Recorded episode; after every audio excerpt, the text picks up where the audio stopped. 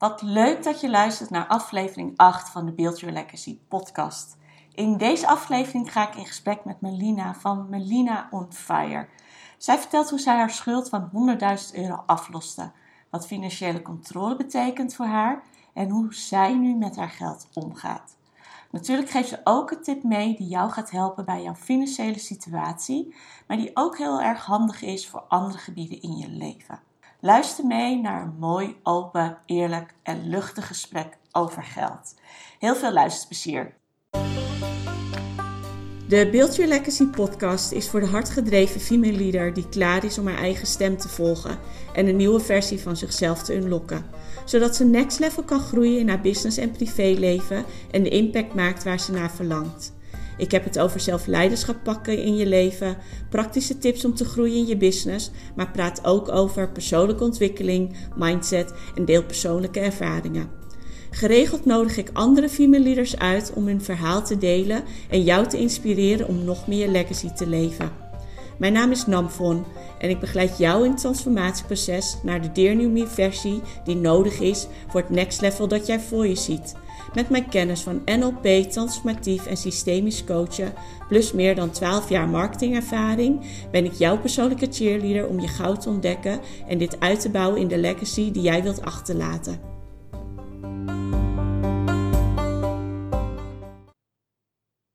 Goedemorgen, goedemiddag of goedenavond, lieve luisteraar. Wat leuk dat je weer luistert naar de Build Your Legacy podcast.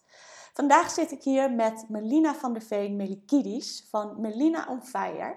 En ik ga haar interviewen omdat zij een aantal jaar terug haar leven heeft omgegooid. En ik denk dat zij een hele mooie inspiratiebron kan zijn voor vele andere vrouwen en misschien ook mannen die dit luisteren.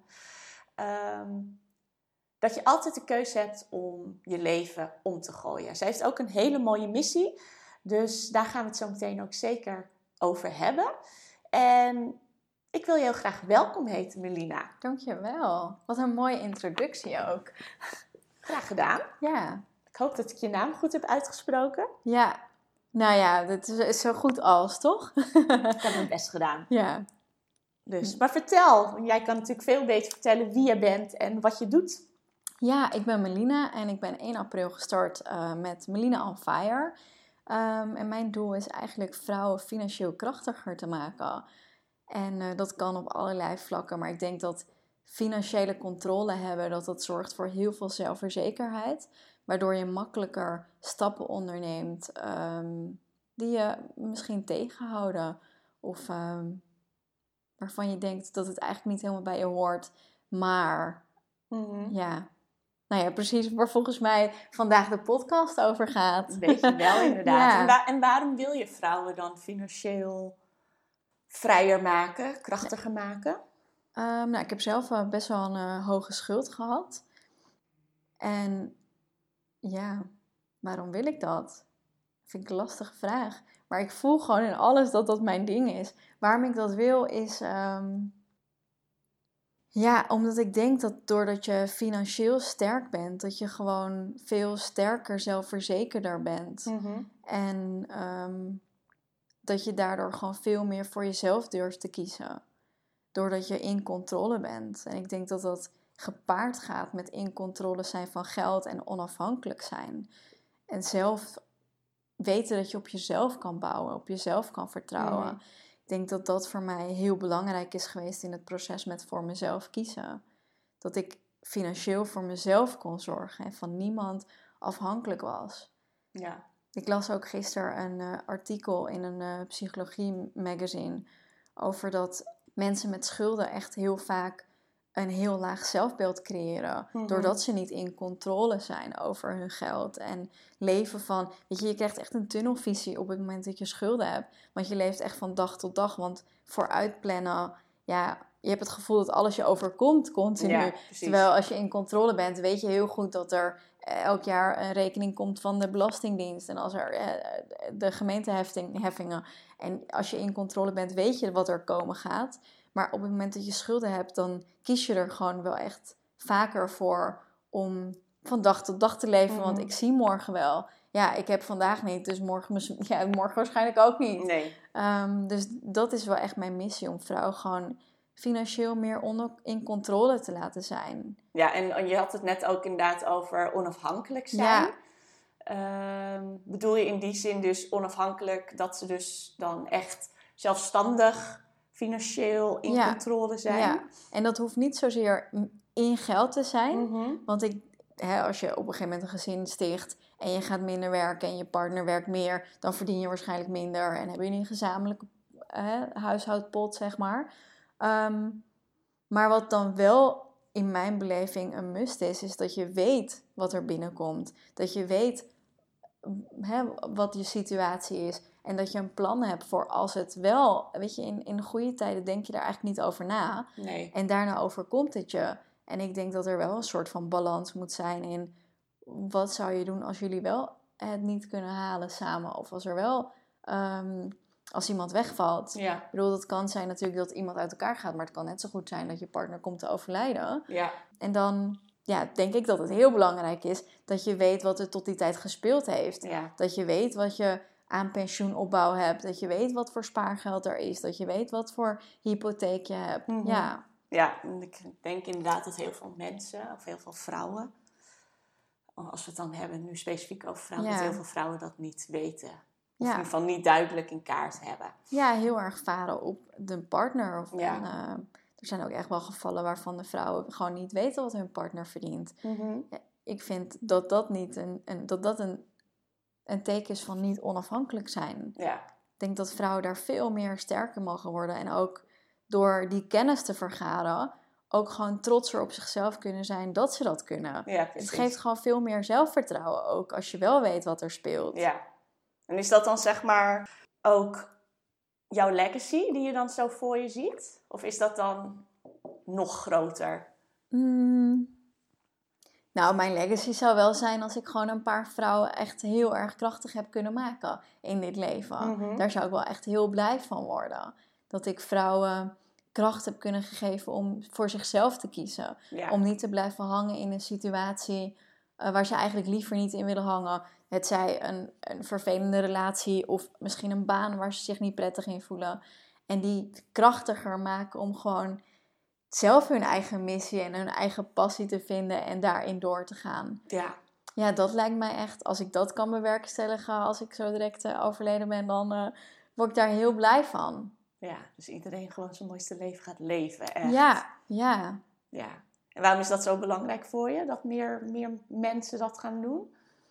Ik denk dat dat de laatste twee jaar veel belangrijker is geworden sinds het overlijden van mijn vader. Mhm. Omdat ik ineens besefte, of in één keer wakker geschud werd, dat het leven dus helemaal niet oneindig is. Dat er echt een einde zit aan dit leven.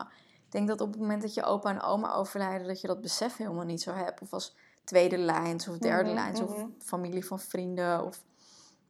Maar als je ouders dan komen te overlijden, dan is het in één keer bam. Oh ja, het leven stopt. Ja, Ja. omdat het zo dichtbij staat. Ja, het besef dat het niet oneindig is en dat je echt alles eruit moet halen, Mhm. Die kwam wel heel hard binnen bij mij. Ja. Ja, En dat is, ook, is dat echt ook zeg maar het keerpunt geweest? Of het punt geweest dat jij voor je eigen bedrijf toen bent? ja, Gegaan? absoluut. Absoluut, ja.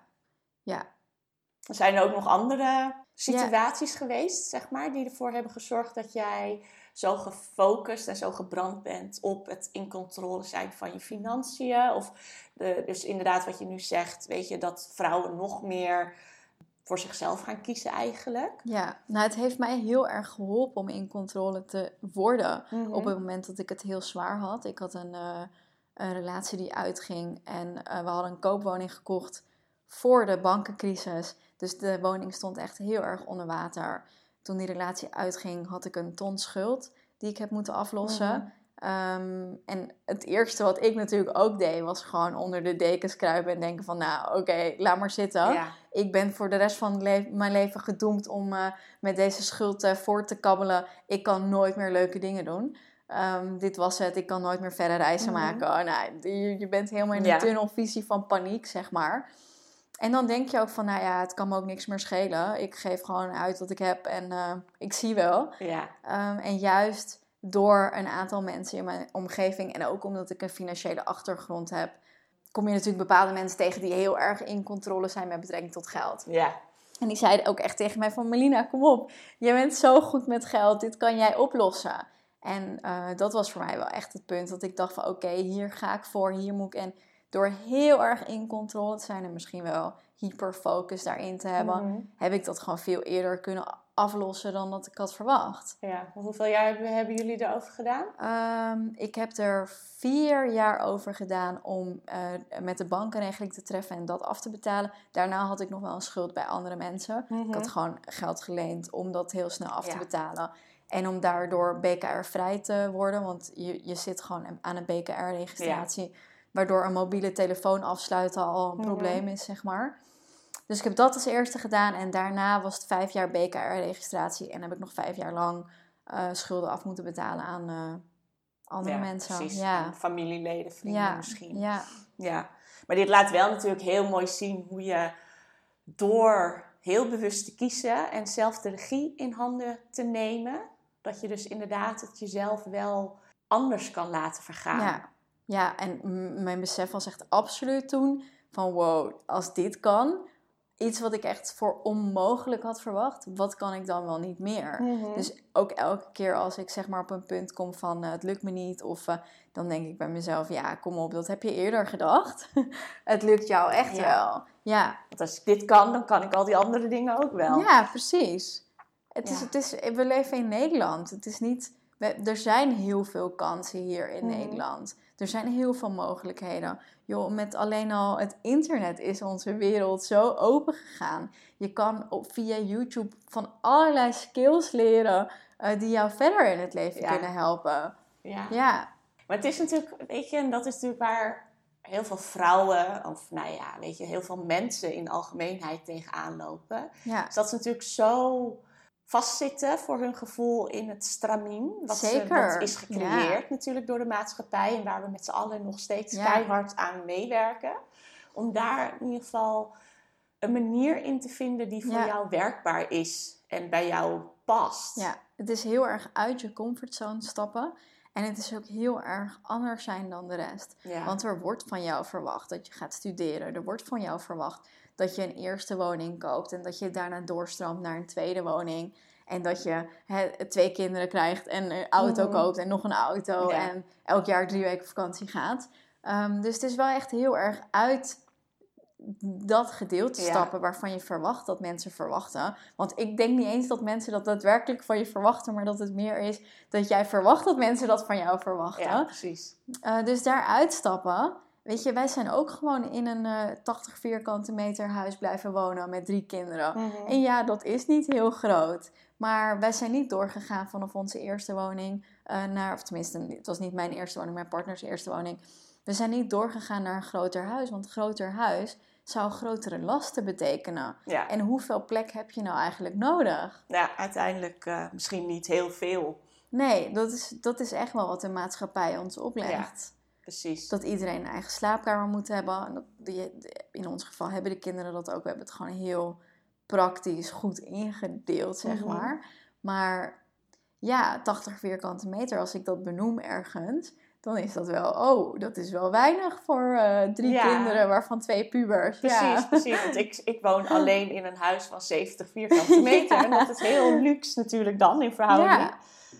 Dus, en ik ben ook onwijs blij met de ruimte die ik heb. Ja. Dus ik kan me heel goed voorstellen inderdaad met drie mensen wonen op 80 vierkante Nee, met z'n meter. vijven wonen. We hebben drie Oh ja, kinderen. twee, ik bedoel drie kinderen en twee Ja. volwassenen.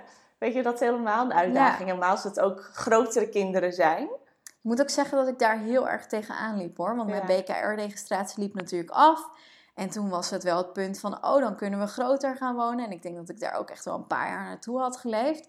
En die huizen werden natuurlijk steeds duurder en duurder en duurder. Ja. Maar goed, we hadden natuurlijk een beetje overwaarde. Ehm, en die kinderen zijn natuurlijk ook wat ouder. Dus we hadden ook wel echt gesprekken daarover. Van ja, wat willen jullie nou eigenlijk? En die jongens die wilden eigenlijk helemaal niet verhuizen. Nee. Want wij wonen vlakbij het centrum van Zaandam. We wonen vlakbij hun school. We wonen echt eh hartstikke goede locatie. Mhm. En die jongens zijn natuurlijk simpel een bed en een Playstation en dat is het. Ehm, en we kwamen zo, ik, ik, ik, leerde daar ook heel veel van. Dat mijn droom, zeg maar, van oh, we moeten heel groot Mhm. wonen en we moeten dit en we moeten dat, Ja. werd wel een beetje van, eh, ja, die jongens willen helemaal niet ergens wonen waar het verder weg fietsen is. Nee. Want fietsen naar school, ja, is nu vijf minuten. Eh, ze willen liever kleiner dan dat ze, dat ze langer onderweg ja, zijn. precies. Dus dat was ook wel echt een eye-opener. Ja. Dat kinderen de wereld wel heel anders zien. Jij herinnert helemaal niet hoeveel vierkante meter jouw slaapkamer was. Nee. En, en vaak voelen kinderen zich in een kleinere ruimte veel beter. Mhm. Dus dat was wel echt grappig. Waardoor we ook gewoon helemaal niet meer hebben onderzocht naar groter wonen. Nee. Nee, dus je zit gewoon lekker waar je zit. Zorgt Ja. natuurlijk ook uiteindelijk misschien wel voor dat je dan daardoor meer ruimte hebt om andere dingen te doen. Ja, dus toen mijn BKR-registratie was afgelopen, zijn we ook gaan investeren in appartementen. En hebben we een appartement aangekocht voor de Ja. verhuur. Dus dat had ook waarschijnlijk niet gekund op het moment dat we groter zouden gaan wonen. Dus dat was wel weer het bijkomende...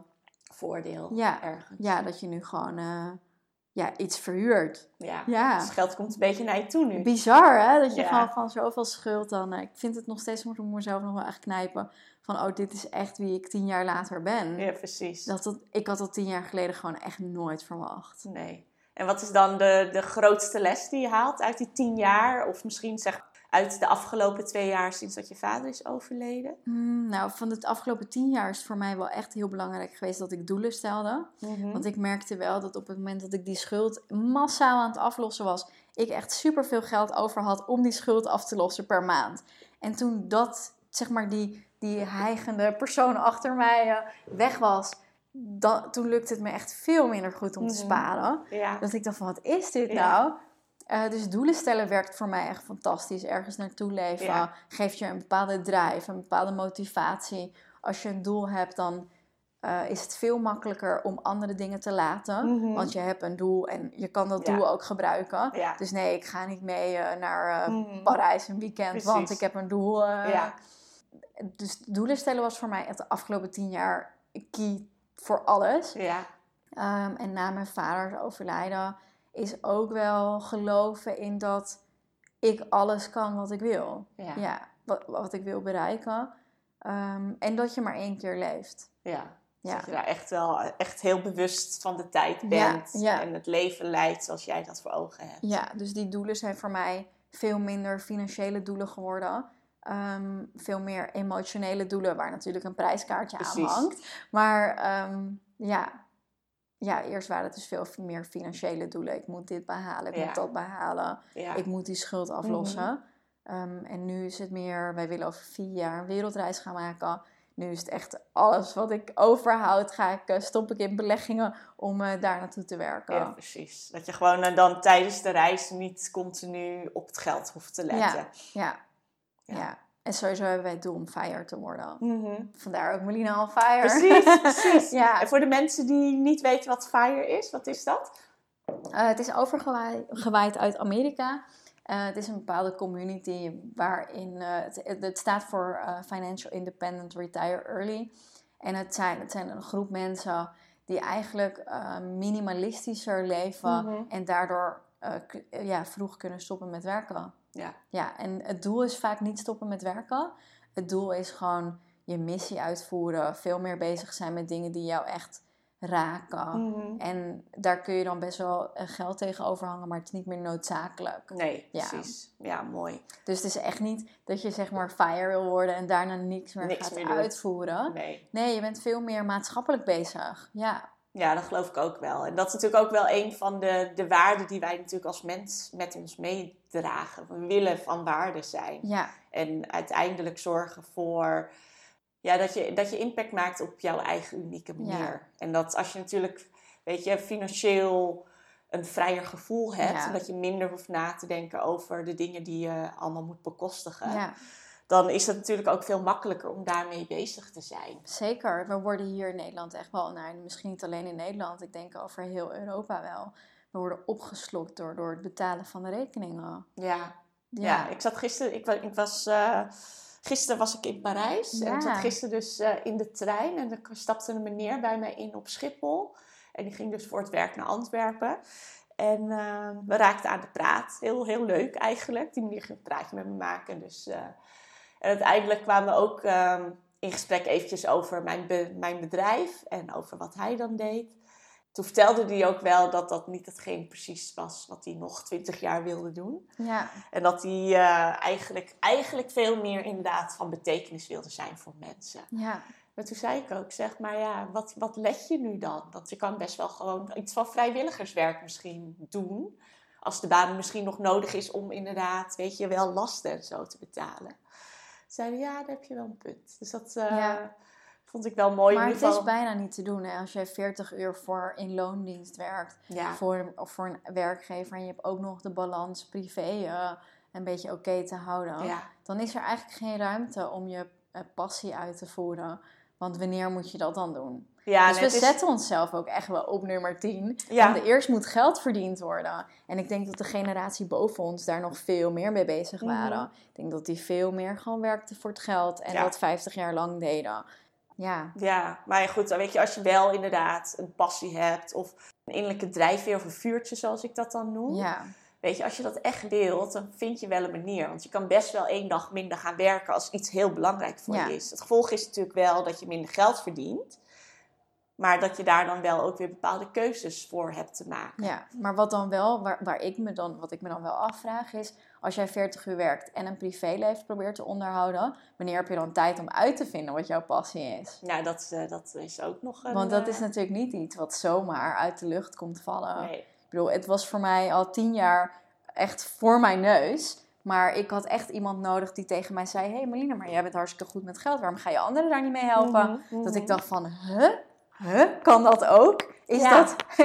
Wat? Oh, ja. Weet ik dan echt veel meer dan een ander? Ja, Dat, dat besefmomentje, dat, was, dat duurde bij mij echt een half jaar voordat het Ja. ooit ingedaald was. ja. Nou ja, en vaak is natuurlijk, weet je, hetgeen wat, wat we heel goed kunnen, wat voor ons vanzelfsprekend is, dat voelt niet per se als over, maar is dit nou echt zo bijzonder? Ja. En terwijl het voor een ander heel waardevol kan zijn natuurlijk. Ja, nou ja, ik dacht dat iedereen elke ochtend even zijn bankgegevens erbij haalde. En elke week even gewoon een Excel-fijltje met eh, hoe het gaat eh, deze maand. eh, ja, Nee. dat, ik, voor mij is dat heel normaal. Ja. En dat is het wel. dat je, het vinden van je passie is volgens mij wel heel erg kijken naar wat doe ik eigenlijk op een dag. Waar word ik blij van? Ja. Eh, maar die tijd heb je eigenlijk bijna niet als je 40 uur wordt opgeslokt door een werkgever. Nee. Waar je misschien heel goed in bent. Hè? Want je krijgt ook wel heel veel voldoening, denk ik, uit een loondienstbaan. Op het moment dat je een leuke baan hebt, leuke Mhm. werkgever hebt. Maar ik denk wel dat eh, ja, je wordt ook heel erg jong al een bepaalde... Je, je moet op vrij jonge leeftijd al best wel veel keuzes maken Ja. daarin. Ja. Weet je, als ik kijk naar mijn kinderen. Ik heb dan een jongen die bijna 15 is. En die gaat nu volgend jaar naar de vierde. Die moet dan in de vierde al een beslissing maken over eh, wat voor richting hij wil. Ja. Eigenlijk in de derde moest hij al beslissen welke vakken die volgend jaar laat vallen. Ja. Je denkt van wow, maar ja, die jongen die komt net van de basisschool af. Die leert net zijn veter strikken, Ja. zeg maar. Dat, dat zou denk je natuurlijk altijd over je oudste kinderen, dat ze nog je baby's zijn. Ja, ja, ja. Maar dat, je wordt best wel al snel verwacht om maar te weten wat jouw passie is. En het is ook een soort van falen als je het allemaal niet redt. Mhm.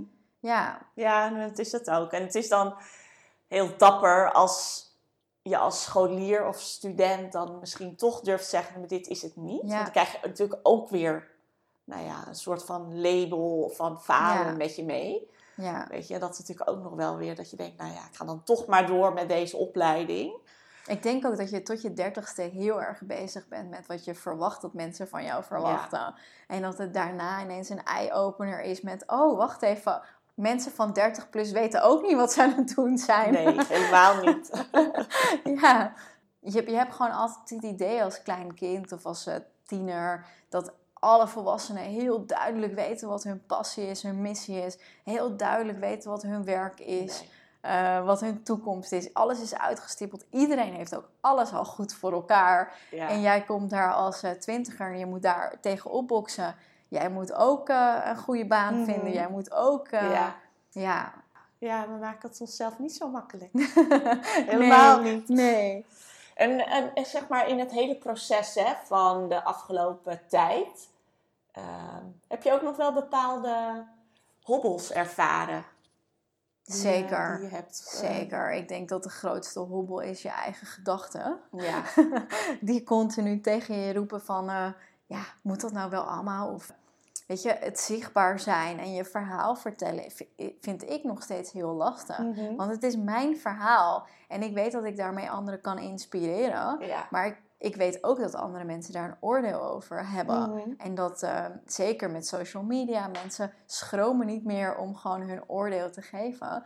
Dus dat is wel een, een hobbel geweest van wil ik dit wel? Ja. Is dit het, ehm, ja, is dit het waard om mijn missie voor te zetten om daar zo veel strijd in te voeren of zo? Of eh, ook negativiteit. Maar als je eenmaal over die hobbel heen bent, dan merk je ineens van oh, maar er is helemaal niet zoveel negativiteit wat iedereen altijd roept. Mhm. Ik heb echt tot nu toe, ik denk dat ik één of twee keer iemand in mijn, in mijn eh, social media heb gehad die een negatieve opmerking heeft gemaakt. Maar daartegenover staan echt 50 mensen die gewoon heel leuk hebben gereageerd. En je komt echt in gesprek met mensen die ook eh, in situaties hebben gezeten. Of die nu in situaties zitten Mhm. die jij herkent. En dat is echt wel heel fijn, denk ik. Dat mensen herkennen dat er ook andere mensen zijn die dit soort eh, ervaringen hebben. ja, precies. Ja, Dus, wat- dus wat je hebt geleerd is eigenlijk dat, nou ja, in jouw geval zichtbaarheid, gewoon door het toch te doen, dat Ja. het uiteindelijk wel meeviel. In ja. ieder geval dat de aanname die je had, dat die Ja. eigenlijk niet klopte. Nee, aannames zijn eh, echt mijn ding geweest. Ik nam ook aan dat iedereen heel goed was met geld. En dat eh, Ja. ik van iedereen moest leren. Terwijl ik denk, ja, eigenlijk ben ik nu een soort van de expert geworden. Maar ja, ja, aannames, ja. Ja. Dat zijn mijn hobbels, denk ik. Ja, Ja, absoluut. ja, ik, ik vertelde natuurlijk net ook tegen jou dat ik ook nog wel bepaalde aannames heb. Heb. En dat ik ehm, natuurlijk ook, ook op gebied van, weet je, ik kan prima zichtbaar zijn. Weet je, dat vind ik helemaal niet zo'n probleem.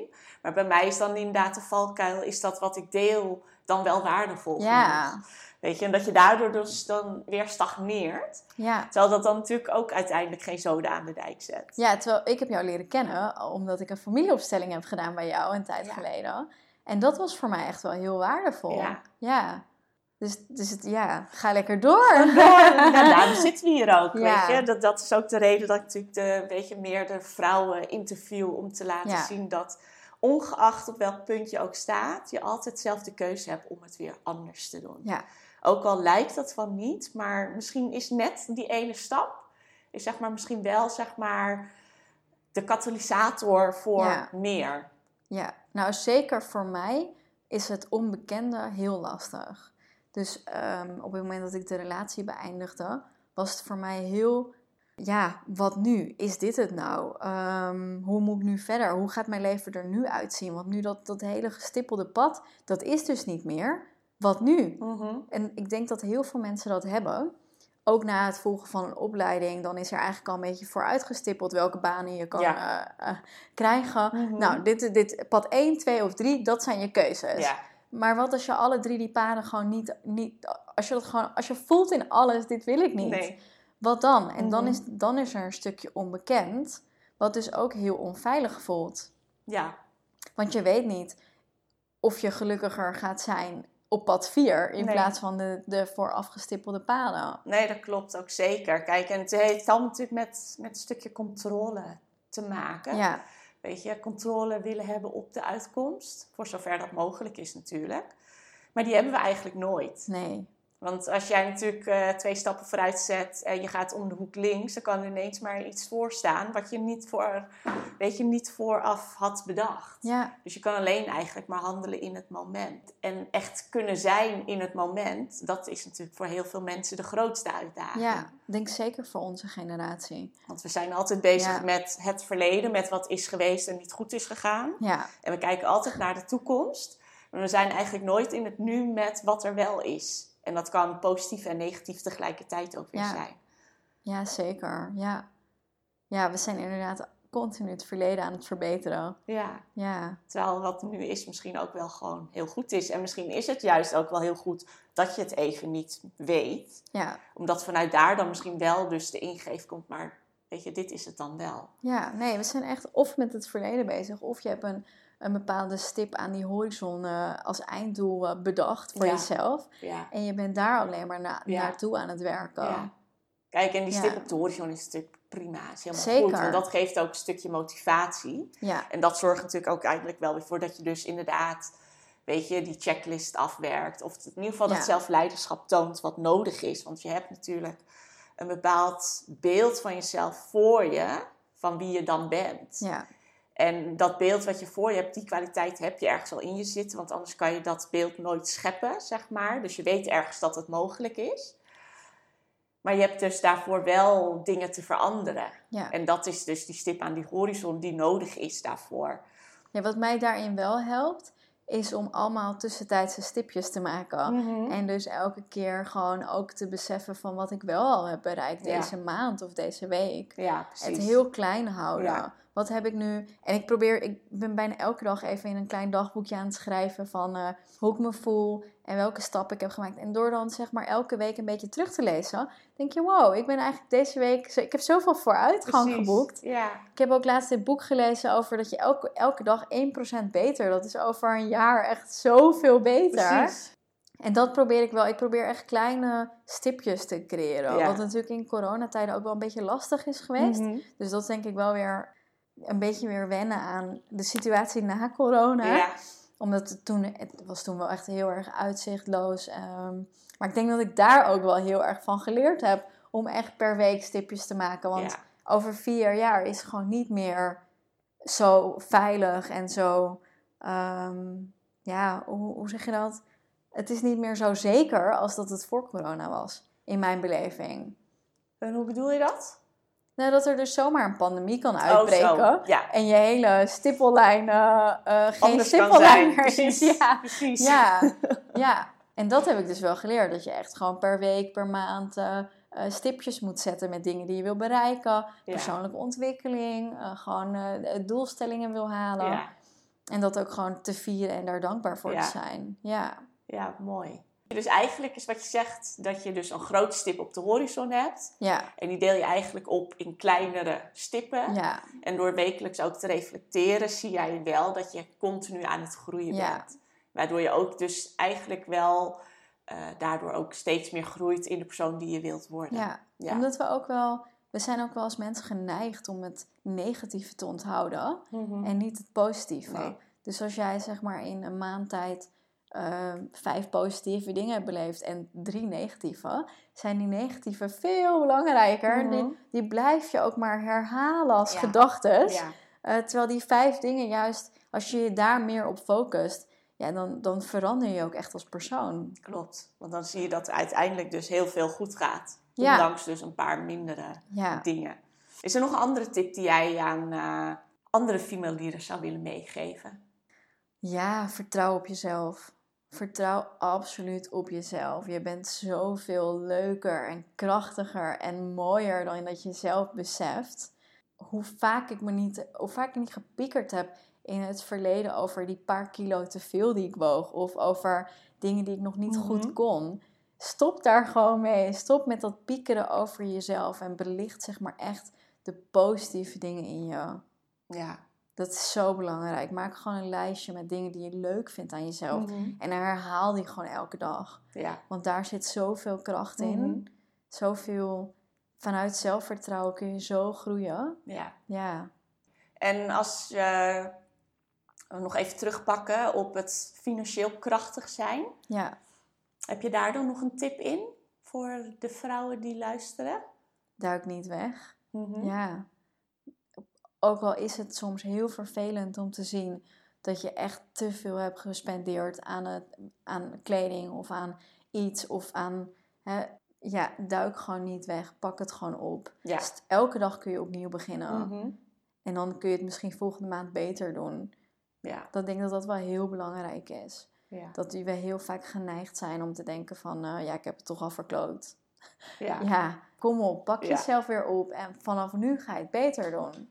En als je het steeds beter doet, je zal nooit waarschijnlijk zo ver weer terugvallen als toen. Precies, ja. Ja, dat is Ja. eigenlijk wel de grotere les. Want Ja. je neemt altijd weer nieuwe skills en kwaliteiten met je mee. Ja, Dus be- bepaalde fouten, die ga je misschien nog wel een keer maken, maar een andere soort gradatie. Of je ziet ze sneller. Ja, of je kan ook beoordelen van nou, dat was niet heel handig, maar ik ga het vanaf nu anders aanpakken. Ja. ja. Ik denk dat dat met financiën wel heel belangrijk is. Mhm. En potjes maken. Potjes. Gewoon echt. eh, ja, nee, maar gewoon echt voor jezelf beslissen. Hoeveel geld wil ik uitgeven aan kleding? Hoeveel Mhm. geld wil ik uitgeven aan vakanties? En daar gewoon echt over nadenken. En je niet dingen, niet, niet dingen laten overkomen. Dus meer eh, in plaats van dat we gewoon het geld spenderen wat op onze rekening staat. Ja, gewoon echt nadenken. Ja. Wat wil ik hier? Wil ik hier? Wil ik wel eigenlijk eh, elke dag een eh, koffie to go betalen voor eh 2,50? Of Mhm. ik heb geen idee wat het tegenwoordig kost. Ja, zoiets maar wil ik dat wel? Want dat is dan hè, keer 30. Ga ik daar mijn geld aan spenderen? Of wil ik dat bedrag liever uitgeven aan iets anders? Ja, Ja. precies. Ja. dat is zo. Weet je wat je natuurlijk zei? Focus is belangrijk in Ja. die zin.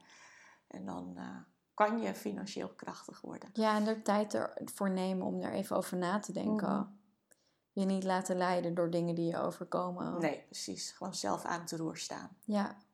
En als jij komt te overlijden, ooit, ik hoop dat het nog heel lang duurt natuurlijk, hoe zou jij dan, eh, wat zou jij willen dat mensen over je zeggen? Hoe zou jij herinnerd willen worden? Nou ja, wat mensen over mij vinden of over mij zeggen, vind ik niet heel belangrijk. Mhm. Het zijn drie personen waarvan ik echt hoop dat ik daar een voorbeeld van mag zijn. En dat zijn mijn kinderen. En ik hoop natuurlijk eh, oma te worden, want dat is echt eh, waar ik heel lang, eh, waar ik denk ik heel gelukkig en blij van zal worden. Mhm. Ik denk dat dat het mooiste is wat, er kan, wat je kan overkomen. Ik hoop dat mijn kinderen me zien als doorzetter en als iemand die krachtig is. Ehm, en niet opgeeft. En dat ze daar zelf ook kracht uit halen. Mhm. Van nee, als ik. wa- alles wat je overkomt, weet je, we, we hebben allemaal eh, bepaalde demonen waar we tegen moeten vechten in dit leven. Er gebeuren altijd dingen in je leven die je liever anders had gezien. Je maakt, iedereen maakt slechte keuzes. Ja, Iedereen overkomen dingen. Maar het is dus de manier waarop je daarmee omgaat, die heel kenmerkend zijn voor de persoon die je bent. ja, Je kan daarin blijven hangen. Je kan ook denken: oké, dat is gebeurd. Het is wat het is. Het is niet leuk, het is niet fijn geweest. Maar dit is wat het is geweest. Dit is hoe ik daarmee omga. ja, Ik ga vanaf nu, vanaf nu ga ik het gewoon anders doen. ja. Ja, Weet je, als je het natuurlijk hebt over cirkel van invloed, cirkel van betrokkenheid. Dat je echt, weet je, in je eigen cirkel van invloed, dat je daarin de dingen doet die nodig zijn. ja, Mooi. ja. Ik vond het een heel mooi interview. Dankjewel. ik denk vond dat het ook je, echt leuk. Ja, ik denk dat je heel veel eh, luisteraars hebt kunnen inspireren. Sowieso natuurlijk met het feit dat je gewoon in vier jaar tijd gewoon een ton schuld hebt afgelost. En dat dat ook echt mogelijk is. Wel iets langer, hè? iets langer, net iets langer, langer. ja. Precies, maar in ieder geval bij de bank. Ja, Dus, eh, dus la- laat zeggen in tien jaar dat je helemaal die schuld hebt afgelost. En dat dat echt mogelijk is op het moment dat je heel bewust keuzes gaat maken daarin. En dat je hiermee ook laat zien dat je dus inderdaad, weet je, net als we net, wat ik net ook zei, de cirkel van invloed, waar heb ik wel invloed op, wat kan ik wel doen, dat die daarin heel belangrijk is. Omdat je op die manier dus je zelfleiderschap kan tonen. Als mensen jou willen opzoeken, waar kunnen ze jou dan vinden? ik heb een Instagram-account Mhm. en een website. eh, maar Instagram is denk ik het eh, meest eh, gebruikelijke Ja. tegenwoordig. Melina underscore on underscore fire. Ja. Ik ga hem ook even in de show notes toevoegen. Dankjewel. Kunnen ze hem daar ook gewoon rustig vinden. Ik wil heel erg bedanken voor vandaag. En voor eh, je openheid in dit gesprek. Mocht jij inderdaad financieel krachtig willen worden, weet je nu waar je Melina kan vinden. Ik hoop dat ze jou heeft eh, geïnspireerd eh, om in ieder geval op een andere manier naar je financiën te kijken. Zodat je meer controle bent en de dingen kunt doen waar jij blij van wordt. Met Dear de serie, wil ik jou inspireren, andere vrouwen inspireren.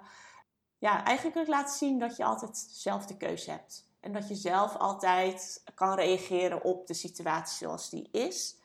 En dat je dus altijd de keuze hebt om het, nou ja, misschien net even beter te doen dan gisteren. Wil je nou meer weten over Me mentoring programma wat ik aanbied? Ga gerust naar mijn website, naar www.namvandeel.nl, waar je meer informatie kunt vinden. Voor nu ga ik hem weer afsluiten en wil ik jou heel erg bedanken voor het luisteren naar deze podcast. En hoop ik je de volgende keer weer terug te zien. Nou ja, eigenlijk zie ik je niet. Maar ik hoop dat je dan weer terugkomt om de volgende aflevering te luisteren. Dankjewel en een fijne dag. Doei!